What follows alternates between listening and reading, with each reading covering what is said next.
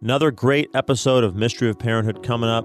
If you like what you hear, go to redsearadio.org, click on the donate button, and become a monthly sustaining member. Please support us. Thank you, and God bless. Searching for clues to discover God's mysterious plan for your family? Then don't change that dial. Join us now in our discussion of the mystery of parenthood. Here are your hosts, Trey and Stephanie Cashin. Good morning. Um, this is Trey. That is Stephanie, and uh, Thaddeus is here too. And it's a it's a Good great- morning. It's a crazy day. Happy Easter. Happy Easter. That's Happy right. Easter season. Absolutely. And, absolutely. um, Hope you had a blessed Resurrection Sunday. And Did y'all uh, do resurrection rolls again? Absolutely. yeah, it doesn't have. It does not allow it. I mean, the kids will remind us. Oh, yeah. I think now They- that they yeah. can drive, they'd go out and buy the ingredients Yeah. before they'd let me That's pretty cool. bypass the. They're pretty yummy though. Yeah, we know. We've made them a few times. Oh, have you? Yes. Yeah. Yes. Let's yes. do- And if you have no idea what we're talking about, ladies and gentlemen, resurrection buns should be on your list for any Easter tradition. Easy, easy, easy. And just remember, Easter lasts for another. Well, it's a fifty year, fifty, 50 day year. period, fifty year, fifty day period I'm going to be old when this is over. 50 day period. So I asked taught the kids, I mean, Trey Catholics developing are partiers. doctrine over here. Ca- Catholics Catholics are partiers. We, we want to have a celebration, we're gonna, you know Stephanie's like the the ear- you know she said the birth month. Well, you know Easter is a birth month and two thirds, right? Yeah. uh, so anyway, Yes, uh, Google so Google Goo- resurrection. Google resurrection yeah, buns, and- resurrection buns. and I'm do it. sure they will. and just make sure that sugar is is okay because Yes. there's a little bit of it involved. Oh yes. But uh, oh yes. So we did a neat thing on Sunday, um, Divine Mercy Sunday. Robin has this recipe for Divine Mercy Sundays. ooh, So you make an ice Oh, cream we sundae, and you put you know whipped cream on top of it, and then you get blue sprinkles, and you do that kind of in a line, and you do red sprinkles kind of in a line, like the rays coming out from Oh. Jesus' heart. There you nice. go. You that's gotta how we- always love. Yeah. Like There's I said, a new one. to be Catholic is to be fun, right? Yes, holiness Fun is and fun. holy. Yeah. that's right. Well, let- go, you you gonna say a prayer? Yes, we will start with our prayer. In the name of the Father. the Son, and and the the Holy Holy Spirit. Spirit. Amen. Lord God, from you every family in heaven and on earth takes its name. Father, you are love and life. Through your Son, Jesus Christ, born of woman, and through the Holy Spirit, the fountain of divine charity, grant that every family on earth may become for each successive generation a true shrine of life and love. Grant that your grace may guide the thoughts and actions of husbands and wives for the good of their families and of all the families in the world. Grant that the young may find in the family solid support for their human dignity and for their growth in truth and love. And grant that love, strengthened by the grace of the sacrament of marriage, may prove mightier than all the weaknesses and trials through which our families sometimes pass. Through the intercession of the Holy Family of Nazareth, grant that the Church may fruitfully carry out her worldwide mission in and through our families. We ask this of you, who is life, truth, and love, with the Son and the Holy Spirit. St. John Paul II Pray for us. and our sweet Holy Family of Nazareth. Pray, Pray for, for us. Amen. Amen. And follow us. Holy, Holy Spirit. Spirit. Amen. So um, today I thought we would we would talk because I you know sometimes we get off and, there's always this link between theology and practicality, and I think a lot of people don't think that that's the case. But I mean everything flows from that. That's the basis of this of this show is that if we understand the mystery, the invisible, the the the thing that we as spouses and as parents are meant to signify to this world, make manifest to this world in and through our actions, that, that we'll do better at being that with God's help. But we do need to kind of know what the theology is behind it so that we can make an attempt with God's help to accurately reflect that. And at the center of the Christian message, at the center of it, is this idea of the spousal relationship between Christ and his church. And that relationship um, being what we celebrate at the the wedding feast of the lamb right? I mean it's it is it is there. And so since parenthood is part of um, or is meant to be part of the fruit of of, of a married relationship uh, then it would make sense for us to go to the foundation of marriage and then look at what the theology is behind it and then say either how it's how we've seen that accurately reflected or where we've struggled as a couple or you know where we've done well what we've learned um, in and through that i think that's a, that's a way. So hopefully this not only gives you some practical uh, applications of theology but also um, helps whoever's listening and, and ourselves included be able to see the way we as catholics ought to think about how we approach things, particularly living out a sacrament. Does that frame it all right, guys, or is that? I really like that framing.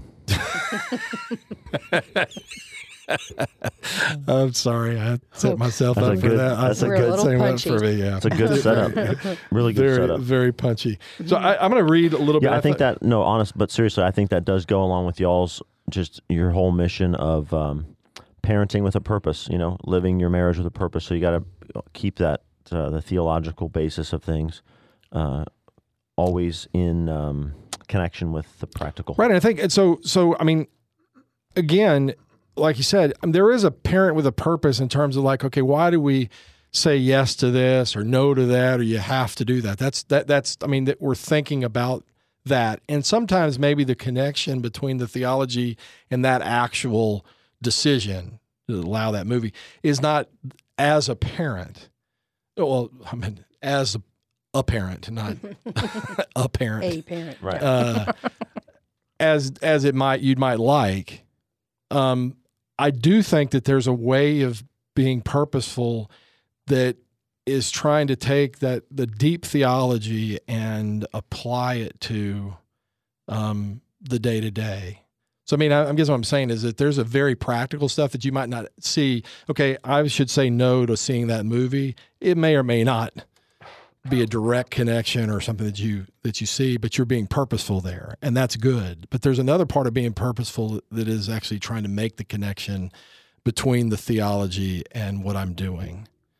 I don't know if that makes sense or not, but that's the best I can do. Um, anyway, I thought that like I, I'm going to read through this because I think it's it's important to start off because at the at the core of of anything Christian is you know is re- the scripture. Um, and I think that if we read Ephesians 25, which probably many of you, if you, if you are married, probably heard at your, or at least looked at as a reading for your marriage. But I think this kind of sets up where we're going to go from uh, on this. So uh, this is Ephesians 5, 21 and following. It says, Be subject to one another out of reverence for Christ. Wives, be subject to your husbands as to the Lord. For the husband is head, is the head of, of the I'm sorry, for the husband is the head of the wife as Christ is the head of the church, his body. It is as and is himself its savior. As the church is subject to Christ, so let wives also be subject in everything to their husbands. Husbands, love your wives, as Christ loved the church and gave himself up for her, that he might sanctify her, having cleansed her by the washing of water with the word, that he might present the church to himself in splendor, without spot or wrinkle or any such thing, that she might be holy and without blemish. Even so, husbands should love their wives as their own bodies. He who loves his wife loves himself. For no man ever hates his own flesh, but nourishes and cherishes it, as Christ does the church, because we are members of his body. For this reason, a man shall leave his father and mother and be joined to his wife, and the two shall become one flesh. This is a great mystery, and I mean in reference to Christ and the church. And that's that's it. This is where mystery of parenthood. This is a great mystery, and this connection between Christ and His church and man and woman in marriage, accurately trying to reflect that.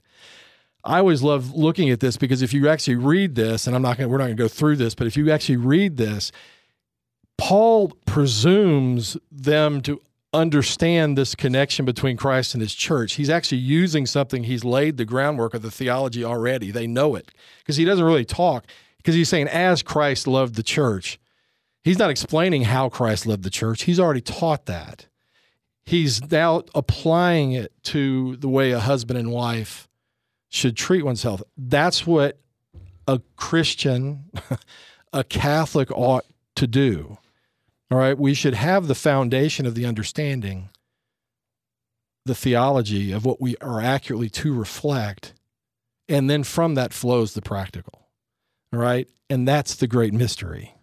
I, I, I always recall um, sweet Zach Barcevac Oh yes, at that uh, Yeah.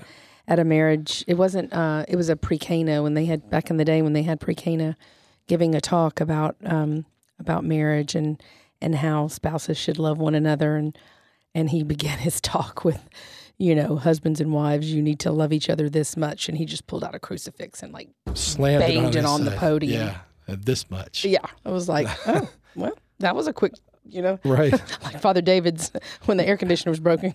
You know, this Hell's is hot. hotter. Hell's hotter.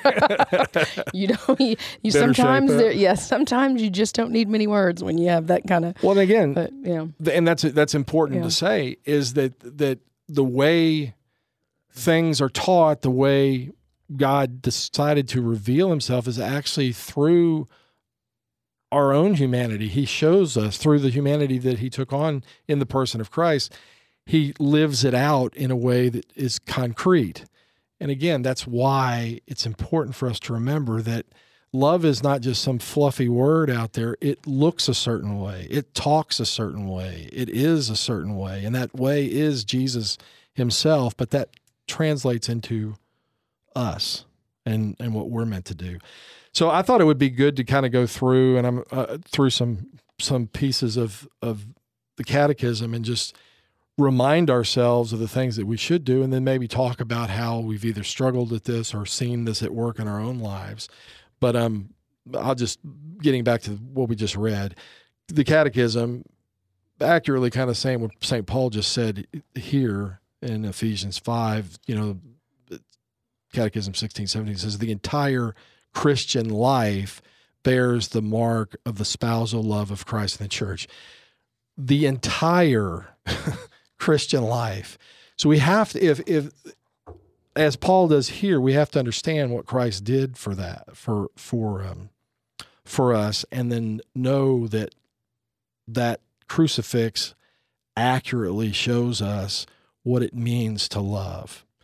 Um, and to love, as the church teaches, it says to love is the fundamental and innate vocation of every human being. So, really, ultimately, if God is love, then we're meant to to love one another. And we cannot find ourselves. We ne- we cannot become who we are unless we love. Now, there's the problem in in America. How many times we throw love around? We've talked about this before, but I mean, the word love. What does love look like? What does it mean to love someone? That's important to know what that what that is because you know I can love chocolate, I can love the Aggies, I can love so many th- things, but is that really what God means when he says love one another?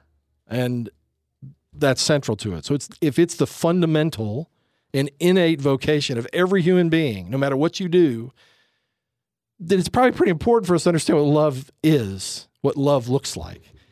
Um, and then let's see.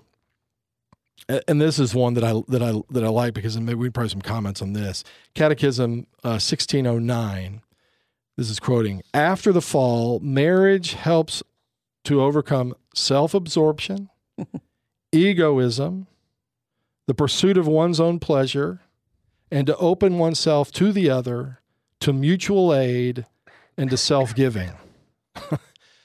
Anybody experienced that before? I mean, marriage helps to overcome self absorption, egoism, the pursuit of one's own pleasure, and to open oneself to the other, to mutual aid, and to self giving.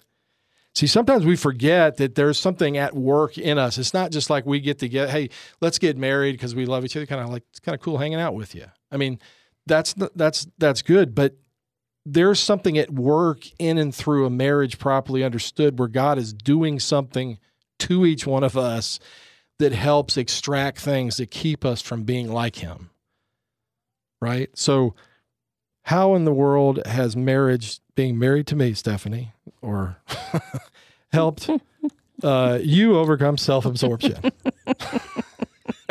or, or better yet, maybe it's me. I mean, I don't every day. every day, right? I mean, if you have to live with me, you, I, I, we're joking I about know we're that, joking but I, about I, that. you know, I think that is, um, you know, wh- what is our natural tendency? Our natural tendency is to selfishness, you Right. know, um, and I think the sooner that that you realize and embrace that that goal, you know, right? is is uh, of avoiding self-absorption and i mean because if you fight it it's it's going to be a pretty miserable existence And I would venture to say that probably most divorces, most marriages that don't don't end up fulfilling what they start, probably had somebody, not, not always. There's some in, at some level of either self absorption or I got to get what I got to get, or it's what what I what I need, and if you're not giving me that, I the way I look at this is and I've talked to the kids about it, but I've I- but I've recognized it myself. I cannot control you. hmm All right. I mean, I can't control my spouse. Anybody that's out there thinking that you can control or change or and you you can't. Marriage is more about how in relationship with the other can I allow myself to be changed? Allow me to not be so self-absorbed, so worried about what what am I getting out of this? And and when you attack marriage that way, when you attack it as, hey, I've got stuff that I need to fix. When you myself." approach it, you mean not like Yeah. not attack it to destroy. You mean you're meaning approach it. Yeah, no, approach Right. it. Yeah, Okay. I, I mean, I, I look. At I'm an old football coach. When you attack the, Yeah. the you Not- know, when I- you when you go at it, but but you're right. When you approach it with that mentality, this is meant to make me more like Jesus. It's meant to make me more like this. So those opportunities that that come your way, I, I think I might have mentioned it here. I, I remember giving a talk to a group of guys at a Advent deal and and talking about how you know, I thought God had all these things for me, wanted me to write books, wanted me to do all this kind of stuff. But every time I'd start working really hard at that, you know, my wife would have a sick child, or, you know, she'd call and say, I need help with this, or the car broke down, or whatever. And I was like, you know, Lord, these people are getting in the way of what you want, of what you want me to do. And the reality is, is that it wasn't until I actually started to say, okay, those are exactly the things God's saying. Quit being so obsessed with what you think you want me to do and start doing what I'm asking you to do, which is to serve that person that's in front of you. So that sick child, that that that wife who's struggling, that's what your job is. I know you think you want to do a whole bunch of stuff for me, but right now let's focus on that. yeah and it's the dying to self this is my favorite favorite verse in um, the stations every year. Uh, it just i can't wait to get to this to this uh, you know what and what station is it? It's towards the end. Like 10 or 11. yeah yeah. Eighty-eight point five. always 88.5 but it's at the very end under the prayer. It says lord and savior you've told us that we too must accept crucifixion if we are to accept resurrection with you and this is my favorite line help us to rejoice in the sufferings that come with the fulfillment of our daily duties which is working on your marriage and loving your spouse seeing in them all these daily duties, seeing in them the royal road of the cross to the mm. resurrection.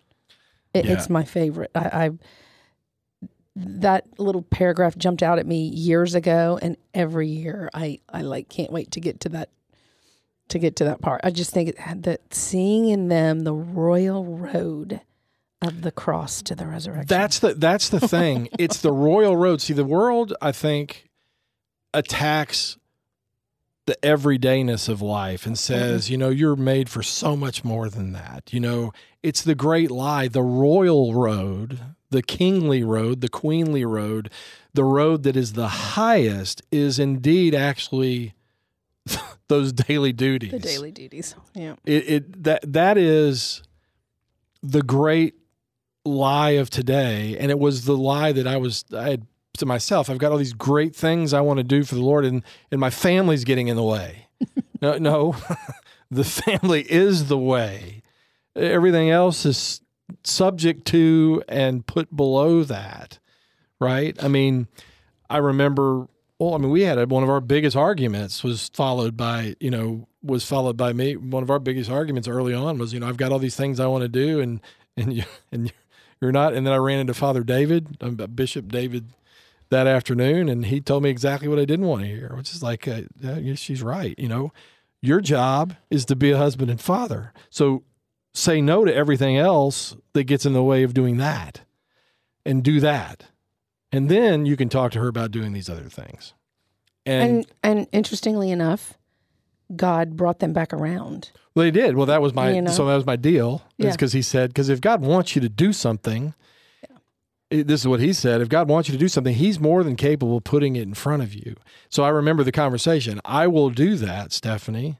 But if God brings it back around, will you please at least now acknowledge that you might say yes to that? And she said yes, and of course, um, that happened. But anyway, I, I challenge us every day and, and anybody that's out there looking at marriage and going forward to begin to, if you're thinking about what am I getting from my my spouse or what do I deserve from my spouse or you know to begin to start saying what what what about me can be changed um if I die to what I want for the sake of my wife, for the sake of my son, for the sake of my daughter.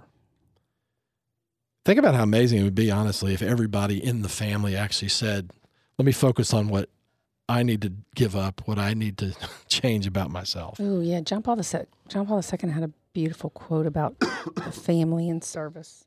I'm terrible at quotes. I don't remember that one, but Oh, there was a really good one. I remember. I can see the piece of paper that I had it yeah, on I forever. remember exactly. Yeah, what you're about talking the- we about cut it out the- of the we cut it out of, Out of the, a out of the bulletin. Bulletin. Yeah, I yeah. It was just about the family serving one another, and So capture those things, especially you young couples out there, because when you get to be as old as we are, you know, you we forget remember. these things, and and they disappear somehow. But um, I'm going to Google it. yeah, Google, I bet you could find it. But anyway, This um, is beautiful. I thought so. Next, the, the um, Saint Ta- Saint Thomas Aquinas and the Council of Florence. I thought these were these are good, and it's good to remember this that the three goods of marriage. This is from Saint Thomas and from the Council of Florence. I thought number one, and this is a one that's lost on on today's society is the beget the begetting and education of children as being one of the goods of marriage not like a that that that's it that the lord as um pope which pope wrote Casti Connubii on marriage um he wrote Pius the, the twelfth. the Lord Pius the twelfth, I think. I think it was one of Pius. Yeah. He he wrote the Lord uses spouses as ministers in the propagation of life and in education to the worship of God in the Catholic Church. Uses the spouses as ministers in the propagation of life. Th- This is something that's a, that's an idea that I mean John Paul II even himself talks about the the marital act that produces children is really part of the part of a a liturgy so to speak. It's that holy. It's that raised to that height. And you get a sense of this here that they're they are ministers in that. They are people who God uses to to bring about something that he he wants. So that's that's one of the benefits of begetting the begetting and education of children. Um the next thing is is these are words that we've seen. The family is do- domestic church is something that is in Catechism 1655 and in Lumen Gentium in the in the old Vatican II documents, but this idea of um, a domestic church, and so the children, the begetting and education of children, were like a little, you know, parents are teaching their children, you know, how to live. Yeah, Pius the eleventh, Pius the Eleventh, one of the Piuses, but uh, nineteen thirty. wow, it's a good one, by the way. it's a response actually to the to the Lambeth conference, isn't it? Probably, Partly, I would think so. If not, if, if not, if not directly to that, then by the Holy Spirit, Yeah. put it out there because it's right around the it's it's Same right year. it's the same same year. and that's typically sidebar how the church responds is when they see something particularly in the church challenge something that the church has always held is usually when something from the church comes out saying this is how we address it so it's not um shouldn't be surprising that there would be a response Yeah. uh, Yeah. to that Sorry So- to interrupt your train of thought. no, no, that's excellent. I mean, I, that's that's a great point because I think it's important for us to remember that that's exactly how does the church respond. Again, is a good gauge of how parents should respond. The church pays attention to what's going on, and then puts out and proposes things. Signs then, of the times. signs of the times and then fi- and then and then what happens is is frequently there'll be people maybe even in the name of the church or people in situations like that giving out something that's contrary to what the church has and typically that's when you jump into the fray is at mm-hmm. that moment. Well, that's what we say as parents. We as parent as as parents we should be keeping our eyes kind of scanning to and fro what are our kids experiencing what they're doing. And then when we do that when we see something where they're getting something that's maybe inaccurate or they're not seeing that's when we're called to jump in and address it. Those are the opportunities that god gives us. We don't have to lay out a a, a um, perfect curriculum we can respond to circumstances as they happen they actually th- remember those things better when they're actually doing it but anyway when you thanks you can- found Yes, I did. It was it's uh yeah, it the quote was to maintain a joyful family requires much from both the parents and the children. Each member of the family has to become in a special way the servant of the others. Mm-hmm. yes Loved that. Yeah, yeah. I'm and sorry, but then I also found one. I've never heard this one but from John Paul II as well. Stupidity is also a gift of God, but one mustn't misuse it. I love him. that is awesome. That is. I'll have to remember that one. Uh, yeah, yeah. But the other one, just about you know, of us serving one another. Um, But yeah, I mean, but I think, but that's that is again something you- contrary. and, and you know, you do you you do that in in in, your everyday life with your kids, talking about you know attaching it to someone that I mean uh, to a situation or something that they'll remember. I mean, you know, um, just I know, like even just recently, some of the kids have been busier than others, and so when they can't get their job their job done in the house, to ask one of the other kids to, hey, your sister's really stressed out this week. Can you unload her dishwasher for her? You're helping them to practice that She has her servitude. own dishwasher.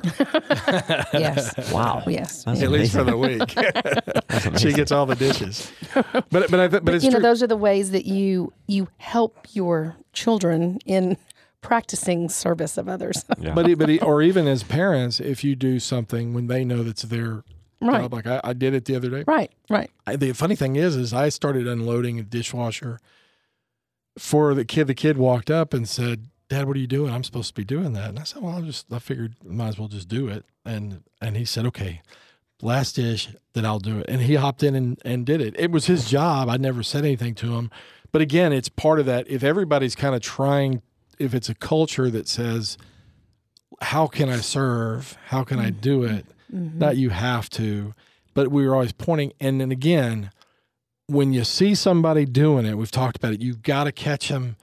That that is much stronger when you catch them in the positive, doing something, and say, you know that that was just an amazing thing. You're bringing peace. You're bringing joy to this house just by that simple, you know, five minutes that you spent helping with that. And it's true. That's not an over exaggeration because when the dishes don't get, well, hey, mama ain't happy. Ain't nobody happy. so, uh, anyway, at least at my house, it's Those not. are true words.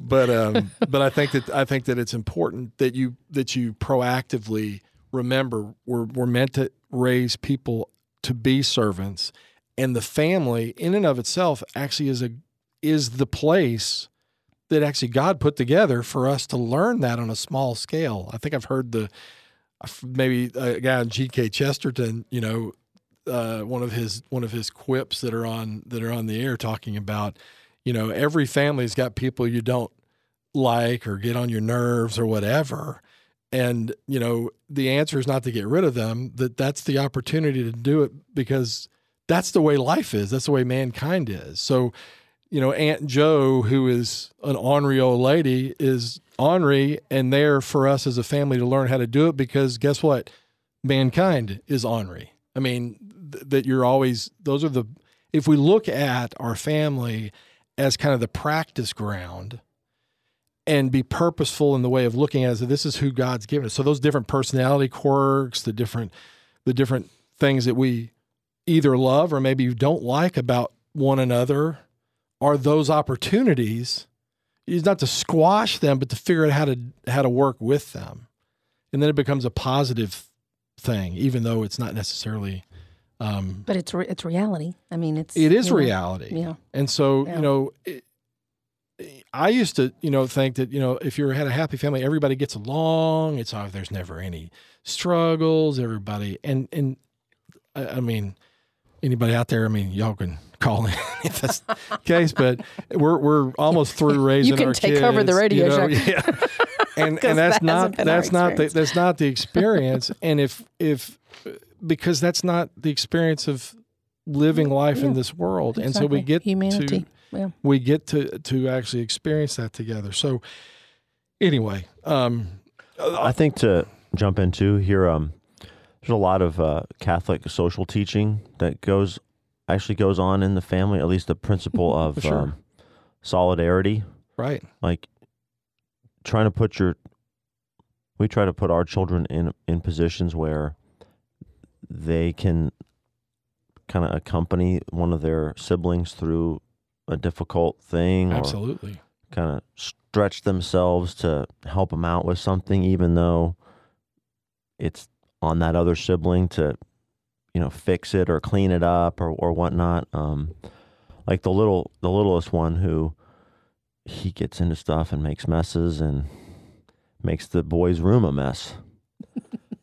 but we try to, we say, you know, right now you got to show up for the little one because he doesn't know how to pick up. Mhm. He just Right. he can sit there and I can guide him, or one, you know, you oldest one can guide him in how to put things back in the basket. But really, you're going to have to, you're going to actually have to pick it up for him. Mhm.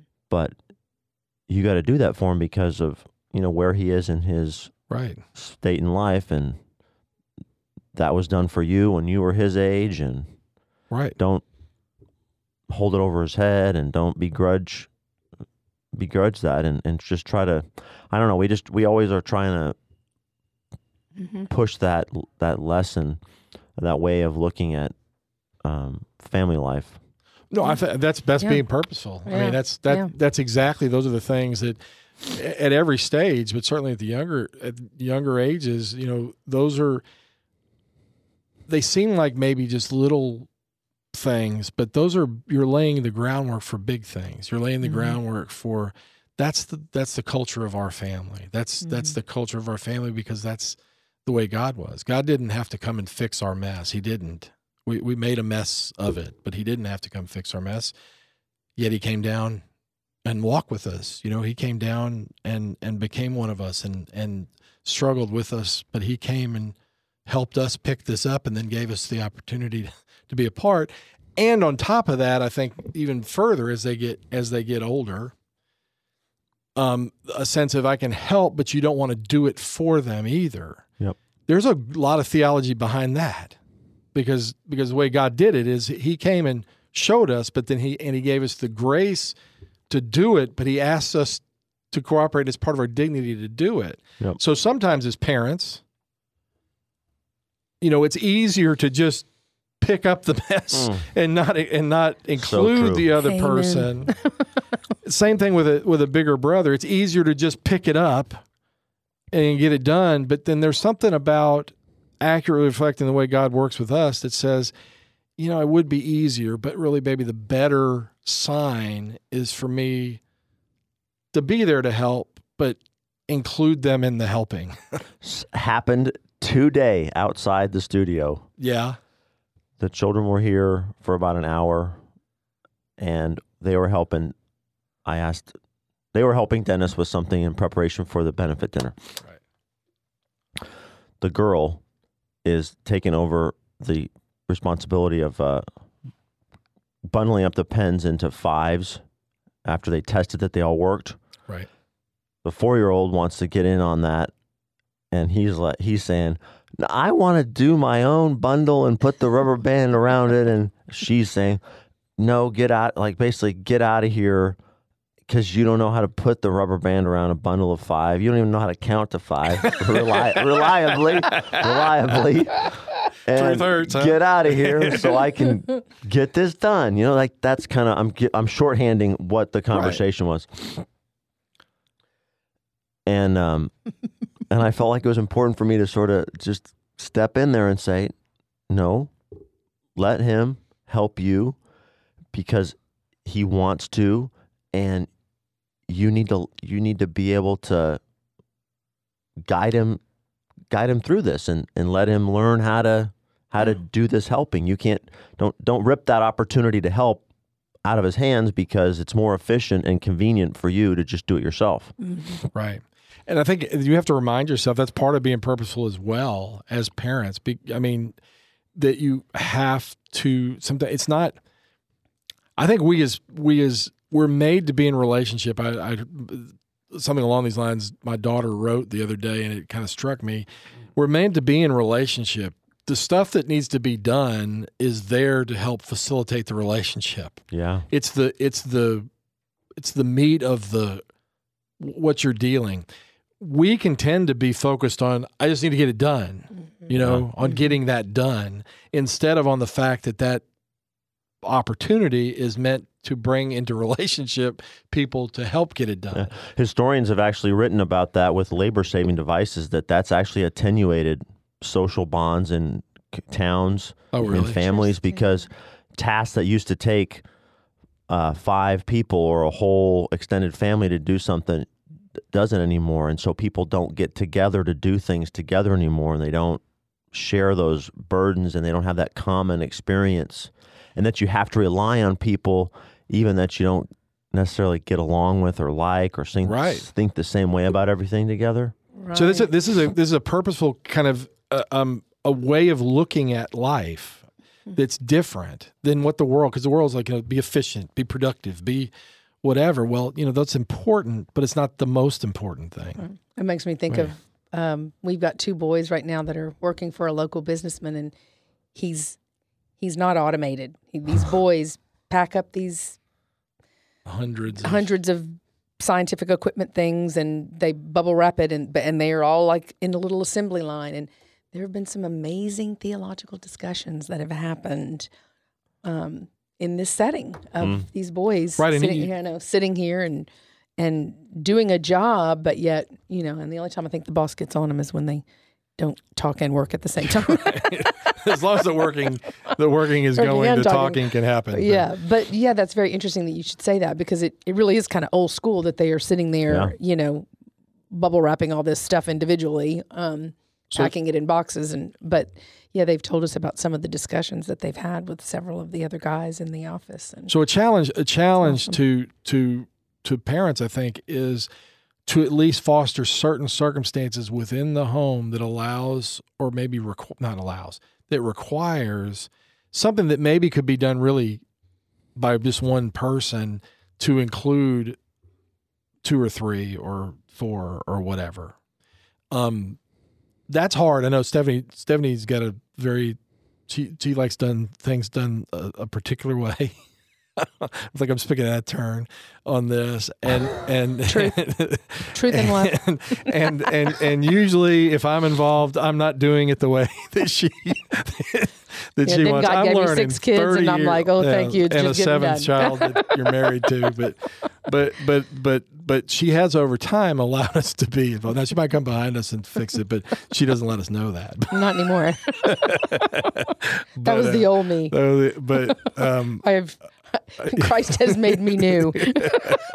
but anyway, I think again, this, we're we're on this one this one good, and I know we're going on on the begetting and education of children, but we're what we're doing here is trying to get you to to think about there are opportunities that happen every day in just the ordinariness of life, a picking up of a mess, helping with doing that that are all opportunities to help point the kids to yeah we need to get it done but there's something more important than just getting it done happening here. And that doesn't have to be said necessarily like that but it can be said by hey let's let's do this. And then when somebody again when a child does sacrifice efficiency and productivity for the sake of a child you know as a parent pull them aside and say that was so so great that you that you did that. Um, i know it was hard. And and again i think those are those are things that you that you do parents are the primary educators of their children and that and that's that's not that's not just um, math, algebra. Yeah, it's not I mean, just the core subjects. It's not the core subjects. They're they're, they're and as it says here in in in several documents, you know, you got to train them to pray. You got to train them on how to evangelize, and you got to train them to serve. And all of others, those are yeah, you know? and all of those that the breeding ground for all of that starts and, and in that's the family. And it mm-hmm. and, and I mean, it literally starts in the family. Mm-hmm. Like pray mm-hmm. together. Mm-hmm evan- show evangelize tell them the good news um, serve in the house and then help them understand that that goes beyond here but it you know we got to we got to work on it inside this area um, also in religious and moral education so and again on the moral side keep your eyes open as they grow older you'll you will if you've fostered them talking to you you will become aware of situations that will allow you to teach on moral situations that are actually occurring in front of them. You don't have to invent things. You don't have to do it. They they will just get Instagram they, or Twitter or Facebook, and uh, you know, and and and get You'll involved. Plenty of opportunities. get involved with them. now, here's the last thing, which is I think is really cool, and I don't think a lot of people really know this: that Catholic Parenthood is actually a canonical office. the mm. canon law actually says that that it is an office. It's likened to the pastoral responsibility of a priest. John Paul II in, in Familiaris Consortio says that. Um, and he says that he makes it clear that it is a true ministry of the church to be a parent. Mm. Mm. So it's more than just, you know, make sure they have food, you know, make sure that they have clothes. it, it is the entire package. We're meant to um, make them into disciples. Um, and that and that's the case. So, first one is begetting and education of children. This show is based on that, and therefore we spend a lot of time on it. Second one, I think, is partnership, um, or fidelity of the spouses to each other. Um, and here's a quote from again Pope Pius the Casti Connubii, eleventh, eleventh.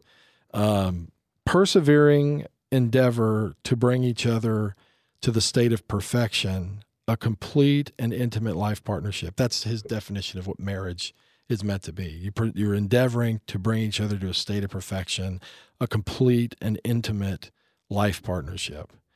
Um, I don't know you can get fired up about that. It's unfor- it's it's unfortunate that I think that marriage gets diminished so much in this that it's just kind of like this contract. Hey, I like you. It's kind of like dating, you know.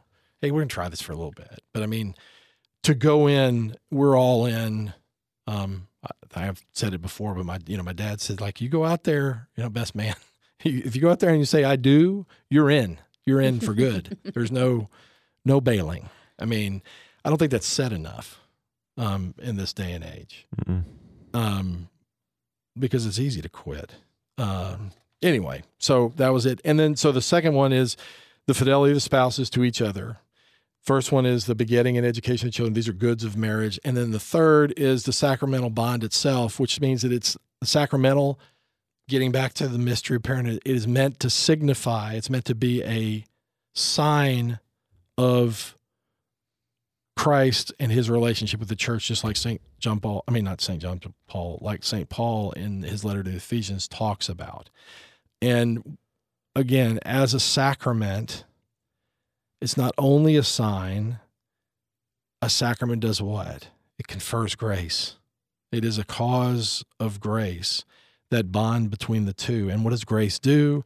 Grace elevates our nature. So every time you say, I can't get up in the middle of the night to change that diaper because I'm just too tired, you know, call on God's grace every time you you know you're you feel yourself call upon the grace of the sacrament of marriage on that make that part of your everyday prayer i'm living a sacrament a marriage a marriage sacrament and i'm going to trust that god's going to give me the power to actually live it out Yeah. you're going to say something Yeah, the, something you were saying drew me back to uh, listening to Andreas Widmer at the Diocese Men's Conference back in February. Uh-huh. He was a Swiss guard to Pope John Paul II, Oh, wow. Oh yeah. and he part of his talk he gave a sort of capsule um, v- version of the theology of the body, and one of the things that he ended on was that God gave man and women, uh, men and women, human beings, the power, the ability to create eternal persons Yes. the way God did in creation. Mhm. And the fact that he said eternal persons, people who are persons who are going to exist forever. absolutely When you take that profound theological truth seriously and you wear it on the front of your head like a Jewish um, right i uh, forget what those are called yeah i know what you're called the the scroll, you know, right that really changes your that can really have a, a, a enormous effect on how you uh, parent I, I, it, again, it, it there is. It's what we've always talked about, and, and it's true. You and it's it's if i can just yeah, continue ahead, a little bit continue on. and it is it is at once humbling because it's such an enormous responsibility but it at, it's at the same time enormously um, elevating. It, it it makes you see that what you're involved in with your spouse is something of eternal import.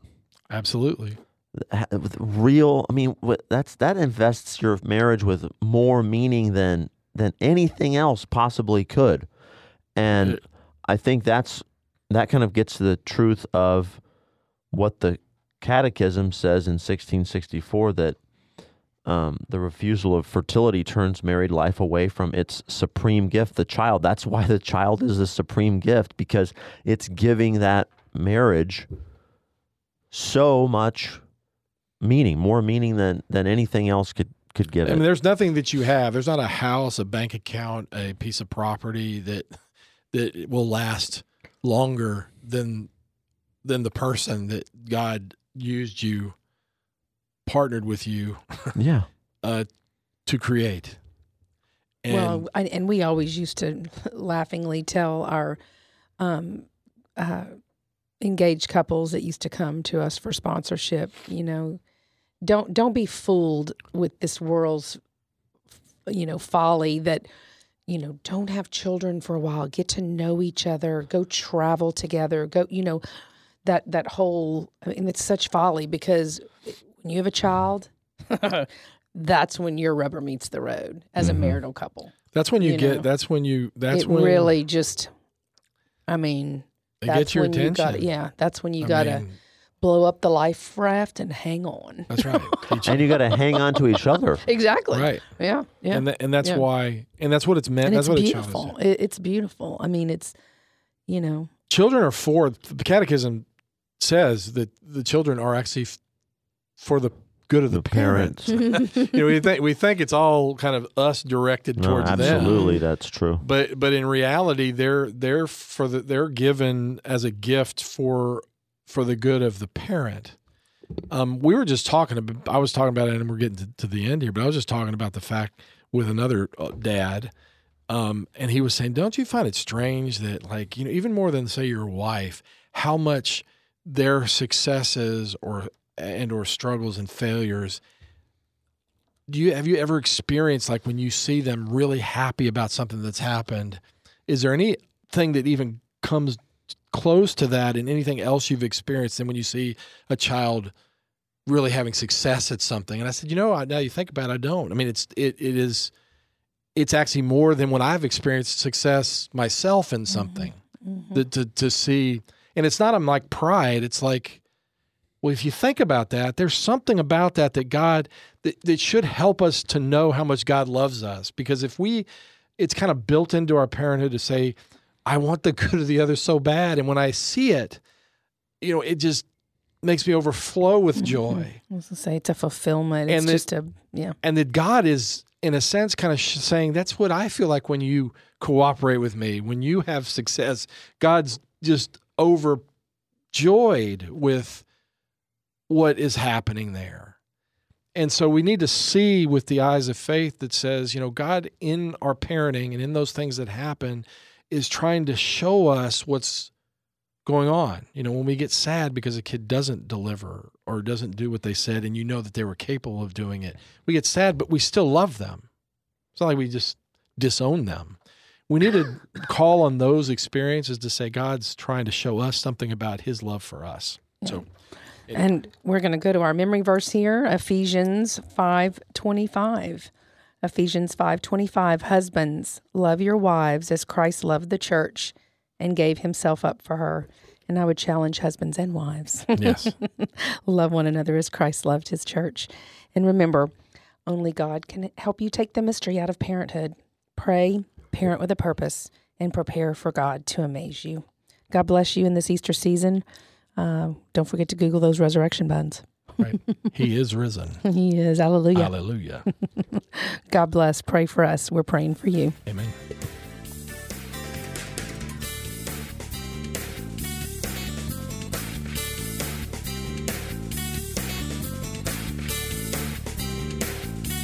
Thank you for listening to this local production of Red Sea Catholic Radio. Tune in next week at the same time to hear Trey and Stephanie Cashin share more on the mystery of parenthood.